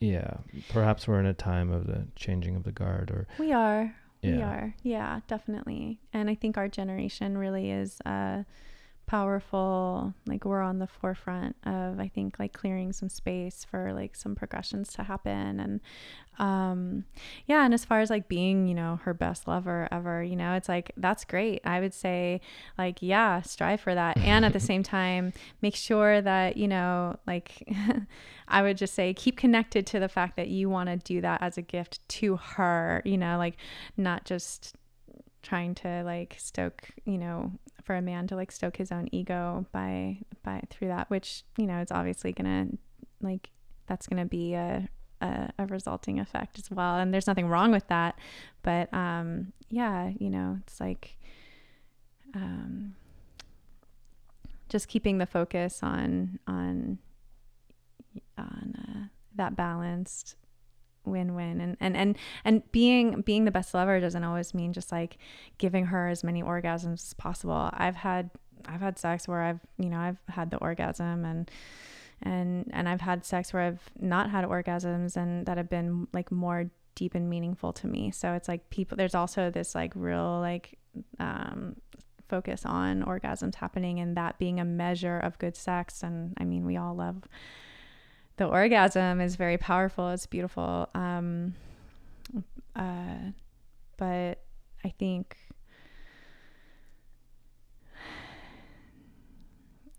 yeah well it's it's obviously like an important piece it's not like the main dis- determining factor of whether or not like the the sex is like deeply fulfilling mm-hmm.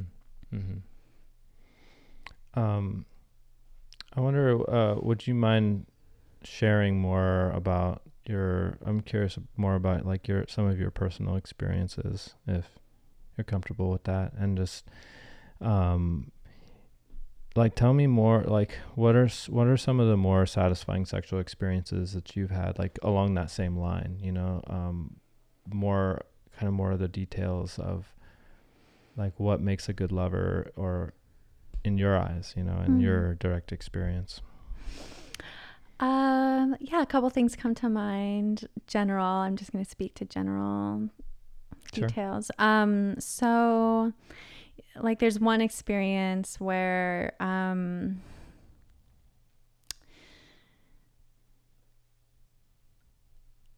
so I guess I'll I'll illustrate a range is what I'll do. um, so like one experience could be like this really deeply connected, very spiritual experience where the bodies aren't even really moving. Like he's inside me, and our bodies are just. Um, embraced and in this like uh, tight hold and we're just looking deeply into each other's eyes and there's not even a lot of movement happening with the bodies but I just like can feel him so deeply in me and so connected and his you know he's like touching like his his cock is like right up against my cervix so I guess I am getting a little detailed here Go for it. Go for it. um, I don't think anyone minds. where um where uh you know but so physically he's really deeply um connected into me but like there's no movement happening and we're just kissing and breathing and we're still and our eyes were we have eye contact and I could see like pupil dilating and like where it's like I'm going into him and he's coming into me and all of a sudden we're one where where all of a sudden it feels like I'm floating in space like we're floating in outer space together and we're not even in this physical realm anymore. It's like completely transporting. So it's like you know it's like from like that really deep like uh spiritual union through the bodies um and then and then other experiences where we're just um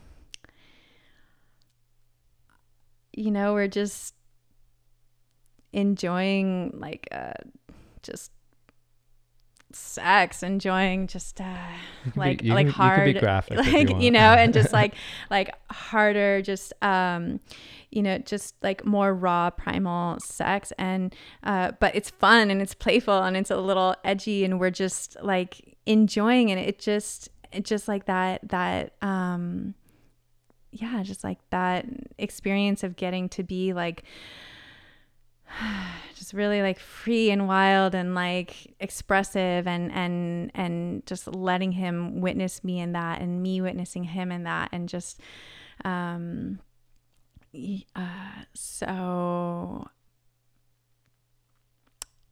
yeah i i mean there, there's such a range. There's such a range. I mean i've i've had like really deeply fulfilling sexual experiences that took like four hours from start to finish. I've had other really deep fulfilling sh- sexual experiences that was just like a seven minute quickie before i had to go to work you know? And it was like oh god like like i really needed that you know? And, and how it just like puts a little extra pep in my step for the rest of the day. And it's just i think there's like a time and a place for all kinds of different sex. And um but I think ultimately what's important in my own experience is the connection. What's the connection that's happening at the time? You know, Mm. whether or not it leads to an orgasm, like how connected are we and how engaged and um and uh again i think a lot of it ties back into you know people's abilities uh to share what they're wanting and needing and you know um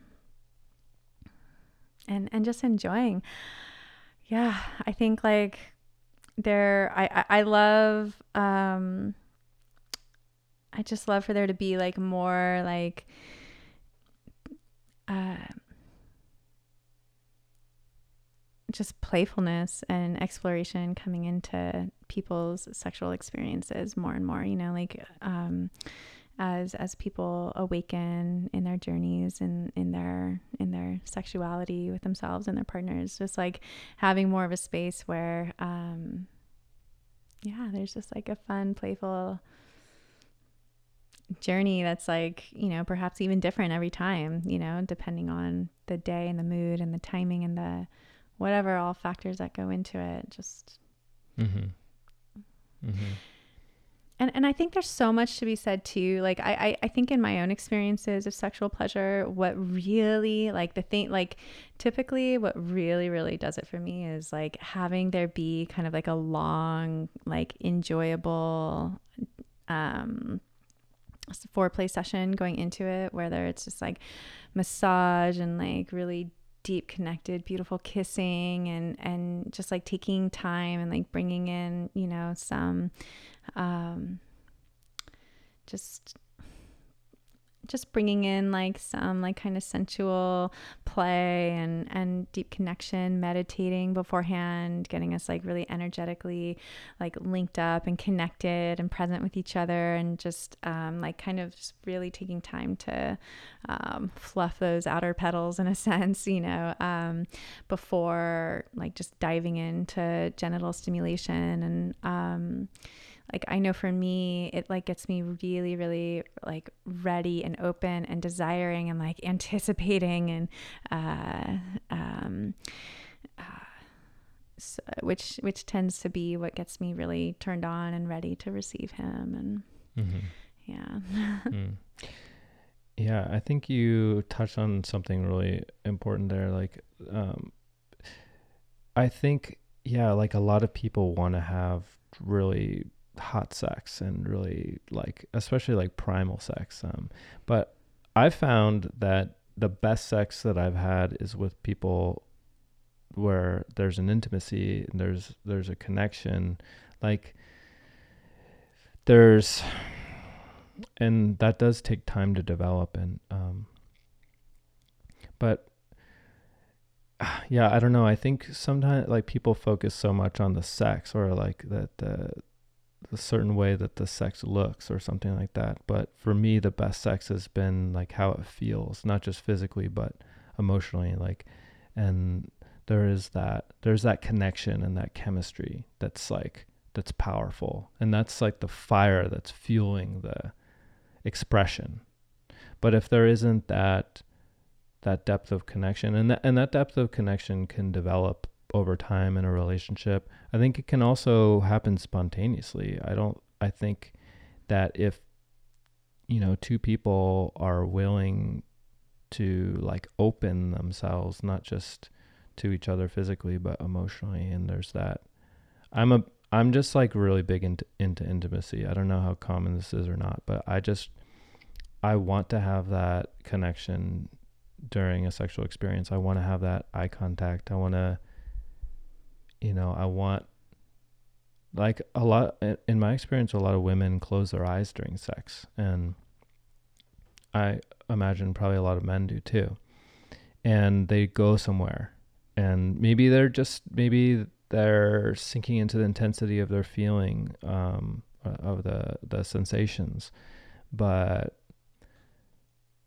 i like to yeah like maintain that doesn't have to be like unbroken absolutely eye contact but just feeling like she's there you know and just and feeling like um and it can be scary i think for some people to open into there's a there's a vulnerability especially when you're having sex but any kind of intimate connection there's a vulnerability there that can feel scary but i don't know personally that's what i'm really into and and the best sex that i've ever had in my life is from those connections where I'm with a woman who's willing to to share that vulnerability with me and op- open up on that level more than just her body but really to like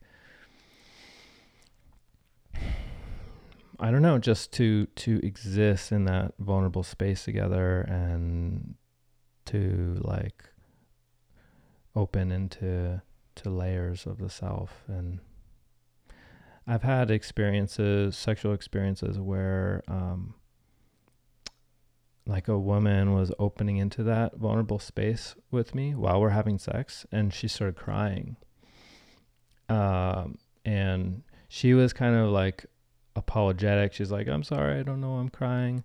But I knew why she was crying because she she just opened up into like a deeper chamber of herself and a deeper realm of feeling than she normally does or ever did. And in that moment, you know, she opened up in that way and just this emotion came out and there was this like yeah just catharsis that she experienced spontaneously. And personally i thought it was really beautiful. I didn't think it was weird. I thought and and in talking to other people, I've discovered that yeah, this is this is something that has happened to other people. It's not really that uncommon to to feel emotions during sex or to experience experience catharsis.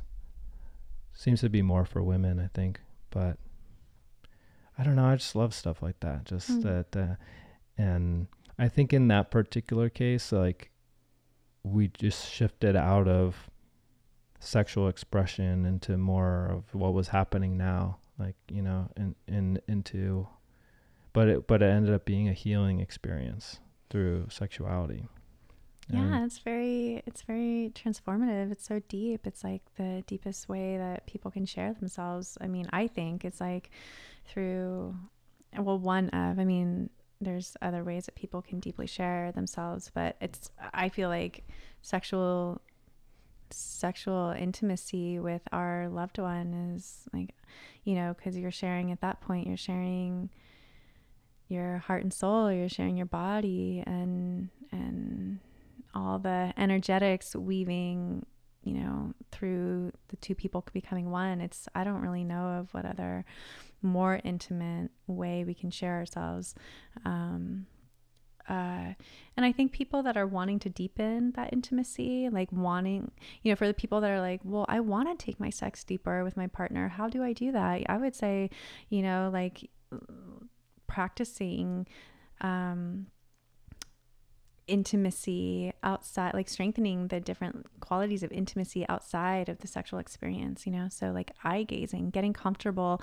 sitting in front of each other and just eye gazing and just, just you know, um, getting getting comfortable with doing it at that level and then you know and then bringing that experience into the lovemaking where then you know people can be you know bodies pressed up against each other and um, he's plugged into her and her hearts their hearts are open to each other and their eyes are connected and um, you know but if that's too intense for people then like start eye gazing like just sitting across from each other and um, you know like you know do the energetic fluffing you know uh, needed to really sync up energetically. So um, some some sensual touch some you know just like maybe sharing like just words of affirmation of you know people's love for each other and care and support and honoring of each other and the connection just like in, and again going back to this work that i'm excited to do with more couples is like creating that space for people helping people learn that there's first of all an importance there's a value to creating that space uh, for these um, other levels of intimacy to be enjoyed and expressed and exercised. Um, because once that's there, once that's established more and more, and it's it's an ongoing beautiful journey. Um, there's no end to it really. There's just a progression, but it's like the more that progresses and deepens, it's like the deeper the sexual intimacy will be, and um, people's people's journey together. Um, through that physical experience. Mm-hmm. So I think like if people, I think people are more and more wanting a deeper sex life with their partner. Um, and yeah there's there's really i mean in a sense this is like the most fun homework you know to do with your partner. Like we want to deepen our intimacy together. Like what can we do? And there's oh my gosh and this at this point in time too there's just so many resources out there around different ways to do so. I mean one thing is like even outside of just like um touch and words sharing like that it's like you know uh they can dance for each other. They can do like create experiences for the other um, you know maybe you know even just creating a nice meal and eating together them feeding each other or you know uh, getting creative of like i don't know make a make a beautiful dessert on his body and eat it off or something. I don't you know it's like you mm-hmm. can get like creative and just fun with it. And um, uh, you know, doing, uh, yeah, like physical expressions of love and care, like dancing or sharing songs or music or poetry or just reading an excerpt from something that one thinks the other will like or you know just just something to like create a a nice environment of sharing. There's there's a lot of different ways it can it can happen, which is like the fun part about it. Is there's there's just so many options of how to do this. You know, it really is like just what do you want and just bring your creativity and play into it. And if you want it to be more spiritual, then you can go in that direction. You want to be a little bit more kinky, there's things available in that direction. You want it to just be like more playful and exploratory. I mean, there's just like there's no end. Mm-hmm. so it's pretty cool mm-hmm. that that's true. And we, you know, we're species that has this like availability to just really you know, explore this, mm-hmm. you know, throughout our lifetimes. Do you have any personal interests in like any of the kink or fetish fields or uh, not necessarily as a provider, but just as a as a person, like personally? Yeah. Um, I'm just well, curious about you personally. Oh. oh well um yeah yeah definitely i'm i actually like my kind of like one of my favorite combinations is a little combination of like spiritual and kink like i i love like deep connection and just like feeling so um just like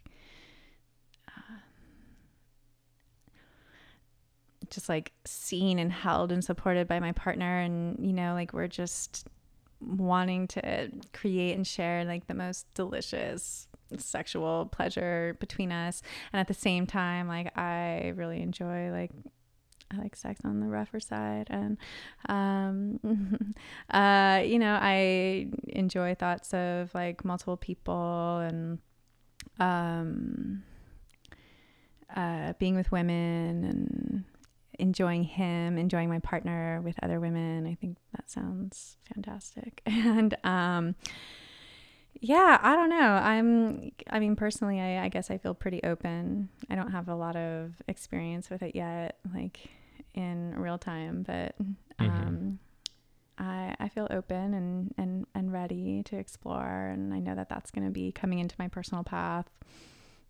And um, that's fun and exciting to think about. mm-hmm. sounds, sounds fun. But I, I mean, I know what I'm up for. mm-hmm. You know, mm-hmm. I at least have an idea of that. Yeah. Mm-hmm. Mm-hmm. Hmm. well, uh, we're coming to a close for mm. this beautiful episode. Um, there was one. There's one more thing I wanted to ask about because you are, you've told me you're interested in, at some point, training other women to do the work that you do in the style that you do, um, in kind of like helping women, women who are interested in doing this work, up level their game and provide provide a really high quality experience and um, yeah, training women to be temple courtesans, as you put it. And I'm curious to hear more about that, like your vision of what that looks like and but I'm really curious to know like what aspects of the training like if you're just going to take um, a regular I mean I think uh, ideally anyone who gets into this work is getting into it to be of service and it does pay well but I don't know. I would hope that I know that you that it's a um, path of prosperity for you as well but really like you you are into it primarily as a path of service and like that's why you're there. That and i appreciate that aspect of integrity and i you know it's it's good if other people have that aspect of integrity too. But so for a woman who is like approaching that work from a place of service and she just maybe she's like a pretty open person like what aspects of training do you think do you anticipate um, or areas of focus on that woman's development to bring her from just, um, you know, a regular woman who's had personal experiences, personal relationships. How do you bring her to the level of temple courtesan? Like, what are those aspects of training that, like, between just maybe a regular common woman's understanding and that higher level of service? Does that hmm. make sense? Yeah, absolutely. Um, so yeah, there's different layers of it. One is the cultivation of the uh, temple of self within um, one's own being. So that's one level, which requires discipline and commitment and uh, and personal work. And um, then there's another level of temple of the body, really, um, as best as one can, like creating like their body to be this vessel, this vehicle, and you know that it be something that represents um, beauty in whatever shape and size and however however the body temple looks. Just um, committing to creating a, a really healthy body temple, but also just energetically her embodiment of her temple. How how beautiful, how sensual, how powerful she can feel in her own being and her body and understanding that to be a, woman, to be in this this body is very powerful. It is a power in itself and just understanding the value that it has in this world, you know, the value like for men to come pay hundreds of dollars to get to enjoy being in the presence of it when it's being embodied in a beautiful way, um, no matter what her her age and her size, and um, but also along with it that she is doing her best to cultivate the highest um, level of, of of of health and beauty within herself, within her body, and her her heart. Um, and then there's another level of it, which is um, uh, the temple of her space that she's hosting in.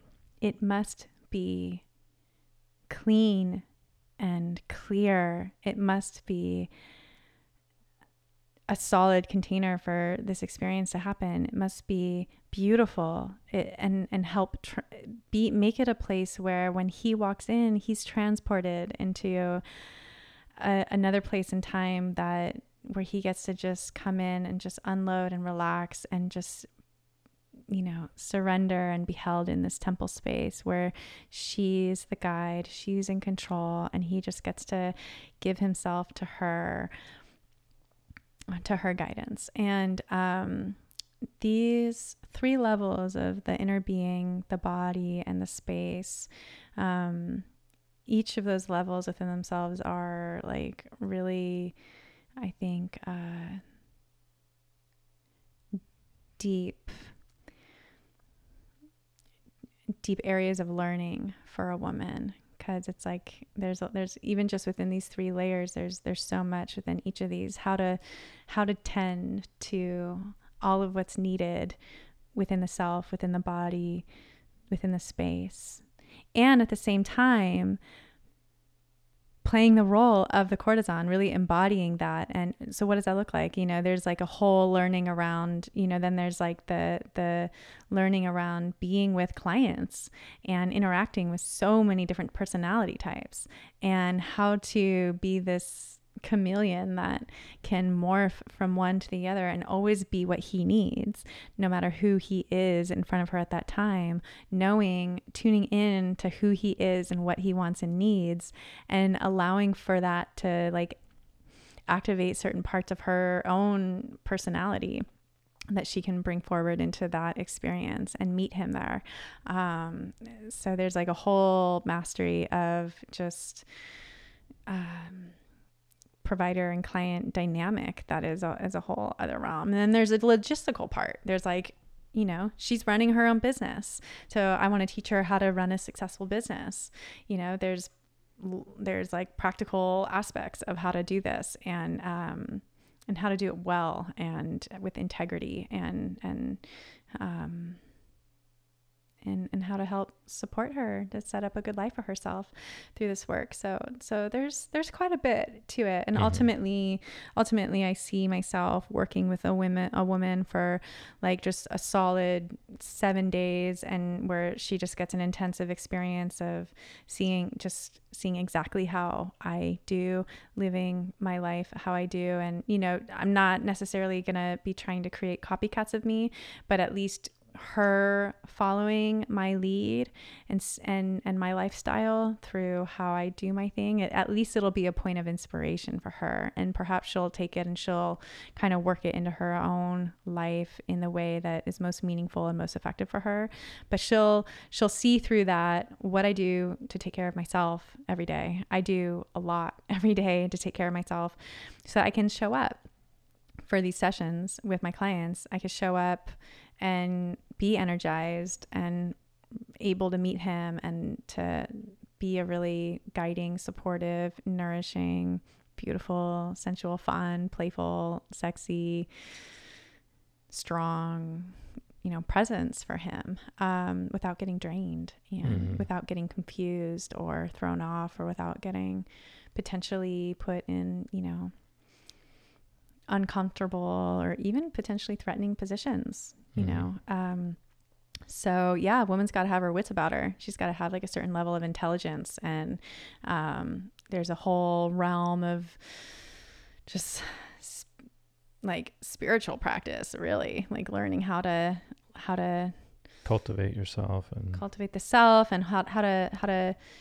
you know from that place of service how to um, really stay connected to that and not just like let that kind of fall by fall to the side and while we're in the pursuit of just making money you know it's mm-hmm. um yeah so so there's a lot to it i mean ultimately i would love even like to take someone in for for like 10 days or two weeks or something and just um show them the ropes and give them everything they need but but make them see help them see that like there's a lot that goes into this and um, to do this quality of work. And i mean i guess a whole other layer of it would just be teaching people how to create healing space for people you know? Like i have you know, like I said, I have 20 years of experience and I have, um, you know, I've, I've been trained in doing healing work with people from different uh, different types of modalities. And so helping people even on that level. So there's a lot. I basically just need to open a school. yeah.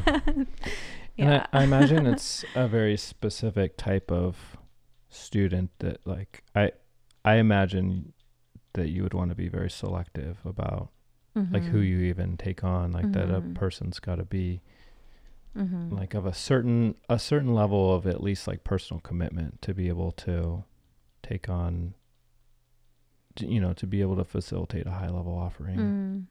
Mm. Mm-hmm.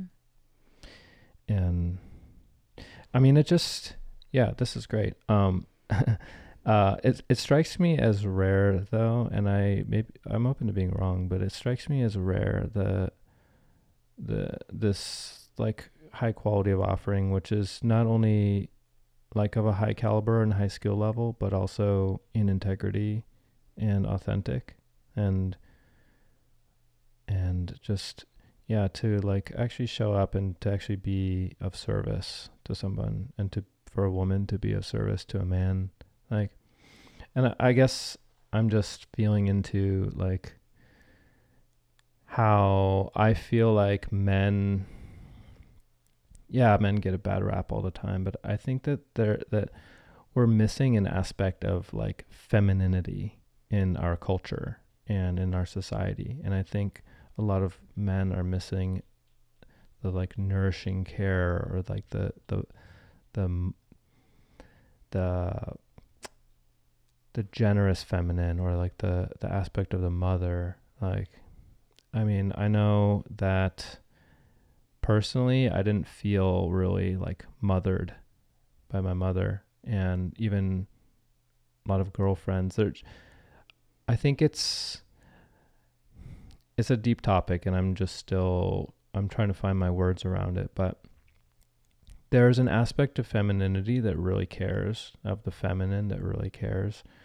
And um and there's like an aspect of that of like abundance, like this the um energy that flows forth from the feminine and from a woman who feels safe and secure in herself. And it's like that flower we talked about in our first episode that uh, the flower is the sexual organ of the plant, and, and it's it's like the the feminine offering, and all the bees come and pollinate, right? And but in order for that plant to offer itself, it has to open like that. That flower bud cannot just stay closed and tight and protected.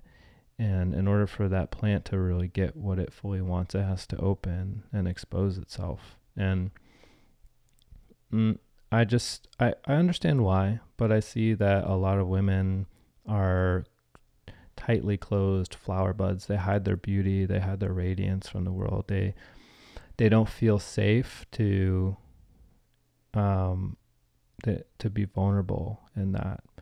And yeah, there's a lot of aggressive bees prodding at them, trying to get in there, right? But there, there is a way that I've seen women do it. I don't quite understand it, but there's a way that women are fully open flowers in public, fully radiant, and there's that femininity and beauty that flows from them. And somehow they've found a way to feel safe to do that. And a key aspect I notice is that there's kind of like an unspoken boundary of how she carries herself. Like I can tell that she doesn't put up with no shit. You know, like she's she just is flowing and radiant, but she doesn't have this kind of like protectiveness, this like fuck you protectiveness. But I can tell that she's strong in herself and like she has something, she has that strength inside of herself, that like core to where I don't know, I can tell that she's been through a journey to get there. She didn't just, you know, pop up that way. Like she's probably been through a journey to reclaim that that radiance and safety of self that where she's not reliant upon a society or for men to grant her that safety or for society to be more safe place. She's found that safety within herself, even in an aggressive society or sometimes aggressive society.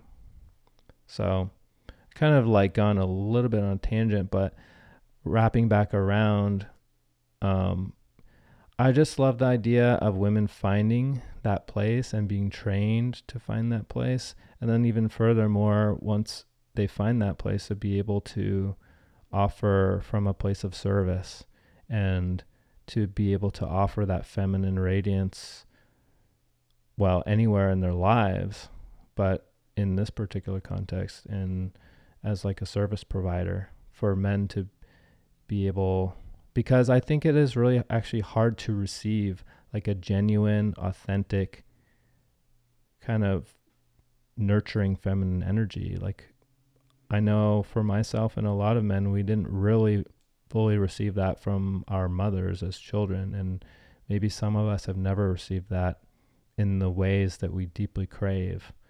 And um, yeah, I just really can connect to and feel the value of uh, there being of that that kind of um, service being provided by a temple courtesan Hmm. And that's what that's what originally what I wanted to connect to when I heard about the work. That's what I thought it was. Mm. Um, mm-hmm. But I later learned that's actually pretty rare mm-hmm. Of, mm-hmm. for women to be able to like offer to that level. Mm-hmm. It is. And, you know, I mean, to speak to what you just said, it's like there's these different layers of a woman's journey with that. Um, a lot of women didn't have very safe home environments. So at a young age, um, there was a need to not be connected to their bodies, perhaps not be connected to their beauty because it just literally was um, unsafe to do so.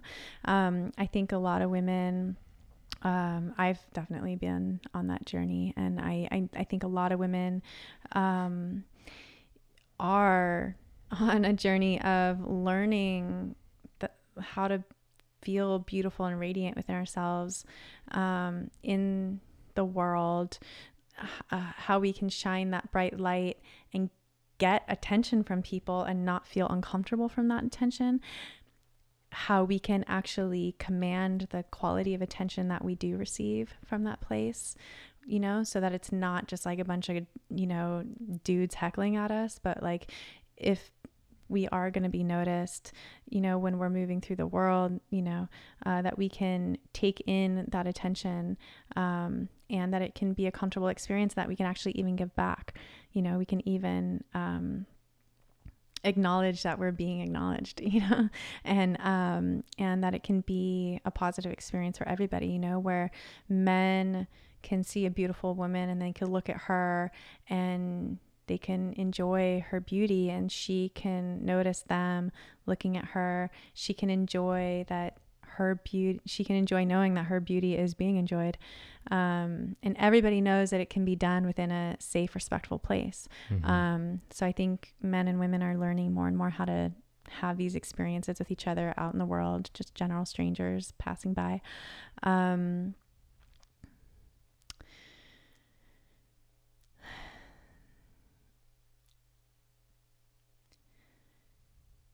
Yeah. And I, I, I think that women are also on a journey generally, just collectively, of, you know, how to how to be that that source of nourishing feminine energy within the context of their relationships and how to really receive and let him in um, and how to give to him you know i think that comes down to a lot to the topic of self-care for a woman um, for instance just to like quickly like describe like a woman who takes care of herself she comes to the table with a full cup. Her cup is full and overflowing and then she can give in a way that feels good for her it feels good for him everyone's happy. If she's not filling her own cup if she's not taking care of herself she comes with a cup half empty or maybe it's just totally empty you know and and she doesn't have anything to give but she's to give anyways because women are a lot of women are just like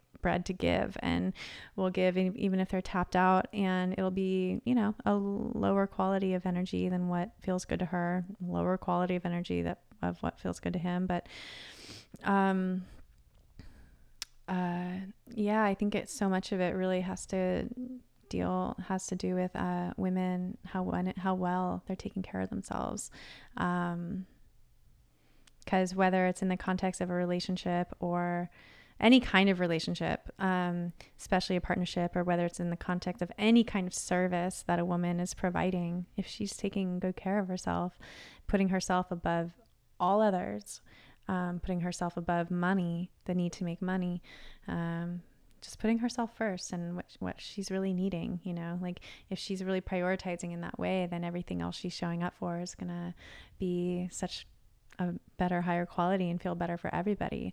So i think that's i mean that's a whole nother topic in itself just the topic of people taking care of themselves and what that really means. And um, talk about femininity. Well the energetic quality of that fem the feminine energy is is the yin is the yin quality of all of us that we have with both people that are in men and women bodies um, you know we all have this yin this femininity that's needing to be nourished within us and so um, so yeah that's definitely a really just rich topic in general that i think men and women women are are working with and, mm-hmm. and developing mm-hmm. yeah i have a conversation coming up um, in a couple weeks with a friend of mine who is a therapist, and um, that's the the cornerstone of her perspective, I suppose, is mm. self care. Mm. Yeah, it's huge. Yeah, and um, yeah, she counsels people a lot and about their relationships, but that's that's always what it comes back to. So mm. we're gonna do a whole episode on mm, that. That's great. It's yeah. such an important topic. Mm-hmm. Yeah. Well, I want to thank you for coming back onto the show and for another rich conversation and just um, going deeper and deeper into one of the deepest aspects of the human experience that we have intimacy and sexuality and interpersonal relationships. And um, yeah, thanks again for coming. Yeah, thank you for hosting me again. Thank you for all your questions and, um, you know, guiding the conversation and um, getting me to come up against my own edges of different topics. I was like, oh wow, I didn't know we were going there, but uh, okay. I actually had a friend um, give me some feedback on our first episode, and she she said um, that it she wanted that it was very like PG, a very PG conversation. She's like, I want to hear more juicy details. So I was like, okay, yeah, let's get a little juicier. So. sure, we can go there. Check me out on Instagram and Facebook at Chronicles of a Psychonaut. I'm coming down to Los Angeles and Southern California from the middle of October to the end of the month. So if you have a cool story to tell or you know someone who does, get in touch with me.